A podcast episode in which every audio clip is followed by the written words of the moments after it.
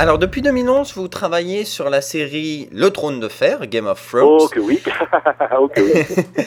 vous interprétez Tyrion Lannister. Est-ce que vous connaissiez déjà euh, cet univers avant? Pas du tout. Ah, mais pas du tout. Euh, euh, bon, quand on me demande un peu, pour, pour ceux, et encore, je trouve que maintenant c'est difficile de, de, trouver des gens qui ne connaissent pas le Trône de Fer, mais encore, il y a encore quelques exceptions. quand ils me demandent un peu quelle est le, quelle est l'atmosphère, je leur dis toujours que ça fait penser, moi, en fait, au, au Seigneur des Anneaux, mais un peu plus trash, quoi. Hein, voilà, mais je, je ne connaissais pas du tout, du tout Game of Thrones au départ, quoi. je dirais que mon fils connaissait mieux que moi, quoi. Donc c'est un peu lui qui m'a introduit dans cet univers à, travers les bouquins. Donc, euh, donc voilà. Mais sinon, avant, non, j'ai bon, je classe un peu dans l'heroic fantasy. Vous m'arrêtez si je me trompe, mais voilà, je situais ça là-dedans. Mais c'était pas forcément mon univers. Non, j'étais beaucoup plus science-fiction euh, qu'heroic fantasy, quoi. Voilà, plus moderne, technique, quoi, que, que moyenâgeux, euh, fantastique, quoi. Voilà. Dans la série, vous doublez Peter Dinklage, que vous aviez déjà doublé dans Nip Tuck, dans Fresold et dans le film Panique aux funérailles. Comment est-ce que vous avez été choisi? Est-ce que le fait de l'avoir déjà doublé vous a un peu mis en avant? Tout à fait. Euh, j'avais eu la chance de passer des essais pour, pour Peter Dinklage sur la série Threshold et j'avais été pris donc euh, donc ça c'était c'était une belle une belle histoire. Et euh, bah, suite à cela comme euh, comme on est référencé euh, les chaînes ont un peu leur bible et, et qui fait quoi il s'est retrouvé il s'est trouvé qu'il est venu faire quelques épisodes sur Niptuck donc j'ai eu la chance de le suivre sur Niptuck et d'ailleurs j'ai un très bon souvenir parce que les, les épisodes qu'il a fait étaient vraiment vraiment extraordinaires quoi. Donc c'est vraiment là où j'ai vu la dimension de cet acteur quoi. Et euh, et puis bon bah après c'est vrai qu'on vous appelle un peu à droite à gauche. Et est arrivée cette cette, série euh, produite par HBO euh, et, dirigée par Laurent euh, Datas et Laurent avait avait une liste de personnes qui avaient doublé déjà Peter Dinklage parce qu'évidemment j'étais pas le seul. Puis il s'est dit oh bah tiens Constantin sur le nain ça va le faire ouais ouais allons-y fonçons donc donc voilà comment j'ai été pris il a il avait il avait ce feeling il s'est dit tiens ouais, moi je veux bien Constantin là-dessus et, voilà donc voilà comment je me suis retrouvé là-dessus. il n'y a pas eu d'essai été mis direct bon et c'est vrai que bon ça a influencé le choix de Laurent évidemment peut-être que Laurent n'aurait pas pensé à moi si je n'avais pas été sur la liste des gens qui le doublaient. Mais le fait de voir mon nom dessus, ça, il s'est dit, ah bah tiens, ouais, Constantin, ça, ouais, ouais, allons-y, ça, ça, ça l'amusait, euh, voilà, il s'est dit, ouais, ouais, génial, bon, voilà, donc. Euh. Et au final, la, la, mayonnaise a autant pris euh, qu'auparavant avec Peter Dinklage. Ah bah oui, oui, bah il est, comment vous dire, Peter Dinklage, c'est c'est tellement énorme ce qu'il fait qu'il y y a de la marge. Vous voyez ce que je veux dire C'est on peut y aller, on peut y aller quoi avec lui et ça c'est extra. Puis en plus son personnage est tellement est tellement formidable dans Game of Thrones, il est il est à la fois il a il a plein d'ambiguïté euh, et puis il a un cœur gros comme ça. Enfin c'est c'est un rôle génial quoi. J'avoue que euh, tous les rôles sont super, mais alors lui c'est c'est extraordinaire quoi. J'avoue que ah oui non j'ai énormément de chance de de, de pouvoir le doubler, ça c'est clair. Ah ouais, ouais, ouais c'est extraordinaire, c'est un type formidable, quoi, ouais, ouais, vraiment. La chaîne qui diffuse la série en France, euh, enfin qui diffusait à l'origine euh, Orange Ciné Choc, se targue de proposer une version française de Game of Thrones très rapidement après la diffusion américaine, mhm. euh, beaucoup plus rapidement en tout cas que d'autres chaînes. oui, oui, oui, que la moyenne, oui, bien sûr, oui, oui, oui, Quelle influence cette volonté d'instantanéité a sur votre travail? Ah, c'est une bonne question. Bah, je dirais, et encore, ça, on ne le ressent pas trop, parce qu'évidemment, on, on, on, pense tout de suite à, la restriction de temps qu'on risque d'avoir, hein, et puis au, stress ou à la pression que ça peut avoir. Mais en fait, euh, on le ressent pas trop. J'ai pas forcément, euh, je, je, pense pas que ça m'influence moi dans mon travail, le fait de me dire que ça va arriver très vite derrière, quoi. Euh, hormis peut-être effectivement le sentiment d'avoir un timing très court, quoi. Voilà. Mais c'est une impression parce que dans le travail, je le ressens pas, quoi. En revanche, je, je trouve que c'est plutôt une bonne idée parce qu'évidemment, avec, avec l'outil internet aujourd'hui, waouh, c'est euh, il faut aller vite, quoi. on peut avoir la chance, je dirais, de défendre, entre guillemets, le doublage de la série, faut aller vite. Mais, ceci dit, j'ai eu un ami que j'ai croisé l'autre jour et ça m'a fait très plaisir. Il m'a dit, il n'accrochait pas au départ Game of Thrones en VO, quoi.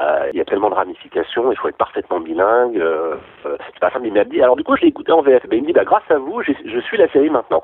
Donc, ça m'a fait super plaisir. J'ai dit, bah, j'ai dit, c'est vrai que le doublage, c'est aussi fait pour ça.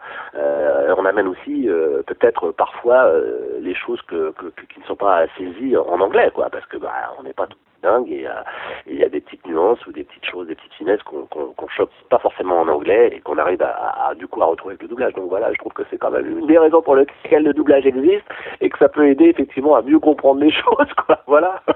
Qu'est-ce qui différencie Game of Thrones des autres séries US selon vous? Je dirais à brut comme ça, ma première réaction c'est qu'il n'y a pas de cahier des charges et ça j'adore. Quoi. Alors il doit forcément y en avoir un Euh, c'est obligé pour les histoires de budget, mais on ne le sent pas du tout, quoi. Et ça, j'aime, quoi. Euh, par rapport aux autres séries où vraiment je sens le cahier des charges, où il faut qu'à tel moment il y ait ça, à tel moment il y ait ça, je ne vois pas l'endroit où euh, on va couper pour la pub.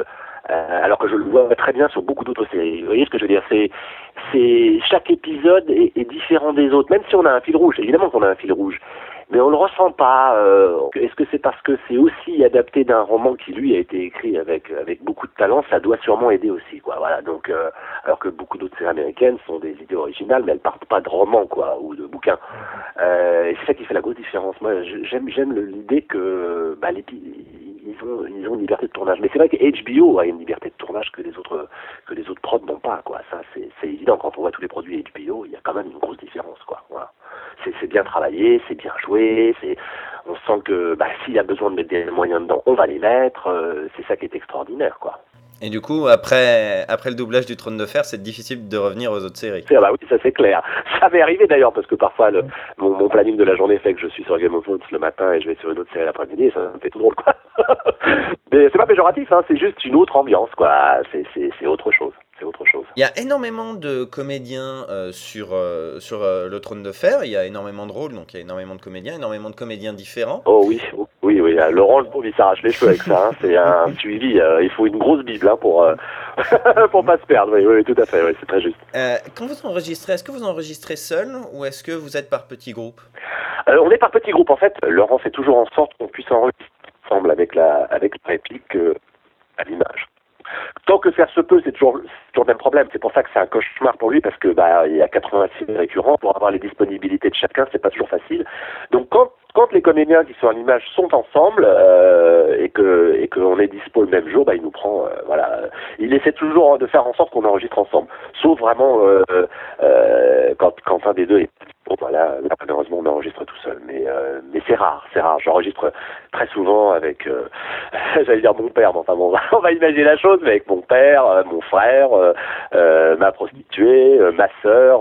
c'est c'est rare que je fasse les scènes tout seul, quoi. Voilà, donc ouais, ouais, il, Laurent fait toujours vraiment fait toujours attention à ça et, fait en sorte qu'on qu'on puisse enregistrer ensemble quand quand quand on peut, quoi. Est-ce que ça aide en tant que, que comédien de, de jouer en groupe? Parce ah, que bah, souvent, j'ai pu interviewer différents comédiens euh, qui me disaient qu'ils devaient travailler seuls pour des films notamment. Euh, est-ce que le fait de, travailler ensemble, en groupe, ça aide à... Ah bah c'est évident. Euh, pour plein de raisons, hein, je dirais. Quand j'enregistre avec le comédien, je l'entends me parler. donc j'ai une écoute, je suis beaucoup plus concentré et, et j'ai une réponse qui va être vraiment adaptée à la réplique d'avant dite par mon partenaire. quand vous êtes tout seul, alors vous imaginez lui répondre, mais vous n'avez pas le son, vous n'avez vous n'avez aucun repère. Quoi. Donc déjà, je trouve qu'au niveau jeu, ça se répond mieux quand on est ensemble que quand on n'y est pas. Après, euh, il y a aussi, je trouve, un problème technique, c'est-à-dire que l'ingénieur du son, quand on est deux à, jouer la scène, bon bah il nous prend avec le même son. Quand on est, on enregistre à part, euh, aussi aussi bon qu'il puisse être, euh, bah, le comédien va pas donner le même volume. Et moi, je trouve que, que, que moi, maintenant, quand j'écoute les films à la télé ou les séries, je l'entends quand les, les comédiens pas enregistré ensemble, quoi. C'est, on l'entend. C'est ni minime, mais euh, on l'entend quoi. Donc euh, ça, ça me gêne un peu quoi. Voilà. Bon, on est capable aujourd'hui de faire de beaucoup plus de, de, beaucoup plus de choses. Alors du coup, bah, on a un emploi du temps beaucoup plus euh, euh serré et bon, on est moins dispo. Donc voilà. Donc on se retrouve effectivement à faire des tracks enregistrés tout seul. Et puis il y a aussi maintenant, alors on l'a pas encore sur les séries heureusement, mais sur beaucoup de films aujourd'hui du cinéma, on, on nous enregistre tout seul simplement pour des facilités de mixage quoi. Alors c'est terrible parce que ça veut dire que la technique prime sur le jeu et ça a un petit peu le don de m'agacer quoi. Je trouve que ça on devrait travailler ensemble et là d'un seul coup on, travaille pour le son et, c'est tout. Euh, moi ça m'agace un peu. Je trouve que c'est un travail euh, réciproque. Je travaille pour le son mais le son doit aussi travailler pour moi quoi. Donc je suis toujours, euh, j'apprécie toujours les, les DA, les directeurs artistiques qui, qui vraiment se battent, battent pour qu'on puisse enregistrer ensemble quoi. C'est important. C'est important. Bah, c'est comme si je. Enfin, bon, ma comparaison va être un peu débile, mais j'aime bien forcer le trait. C'est comme si on nous disait aujourd'hui, bon bah, on va aller au théâtre, puis les comédiens jouent à part, quoi. Hein. Euh, on dit aux spectateurs, voilà, la première heure, il y aura tel comédien qui va jouer tout seul. Donc imaginez l'autre euh, à côté, et puis la seconde heure, l'autre arrivera parce qu'il n'était pas dispo sur la première heure et jouera donc l'autre partie. C'est débile, je veux dire. Euh, voilà, quoi. C'est. Simplement parce que la technique nous permet ça. Mais c'est pas parce que la technique permet ça que le, jeu est forcément meilleur et qu'on doit se le, on doit, on doit, on doit foncer là-dedans, quoi. Une petite dernière question posée par un internaute, je suis désolé. Est-ce que vous vous baissez pour enregistrer Tyrion Lannister? Non, non. mais euh, mais c'est toujours, euh, toujours, euh, on, rigole toujours avec ça. Je vais vous raconter une anecdote d'ailleurs. J'ai, je m'étais retrouvé sur une série, l'histoire d'un collège à Boston, et je devais enregistrer avec une comédienne qui, ah, j'ai oublié son nom, quelqu'un que j'aime beaucoup. Euh, qui était capable de faire les, les, les filles, de, enfin qui était capable de faire les 7-77 ans, mais c'était un tout petit bout de femme, quoi, toute petite, mais alors avec un talent incroyable. Et, euh, et je vois arriver à l'image le personnage qu'elle doit faire. Et là, on a affaire à une blague qui faisait 1m90, 150 kilos.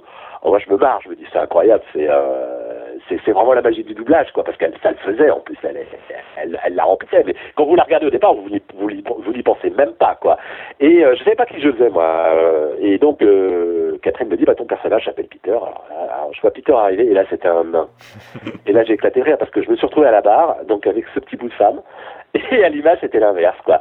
Donc voilà, ça c'est ça c'est le doublage, c'est ça qui est génial. Mais mais bon, ça c'est vrai qu'on y pense toujours à ça. Et j'ai un copain euh, bah, William Corinne qui euh, qui, euh, qui, qui avait le, un des deux rôles principaux dans Nip Tuck, avec qui j'avais mes scènes justement.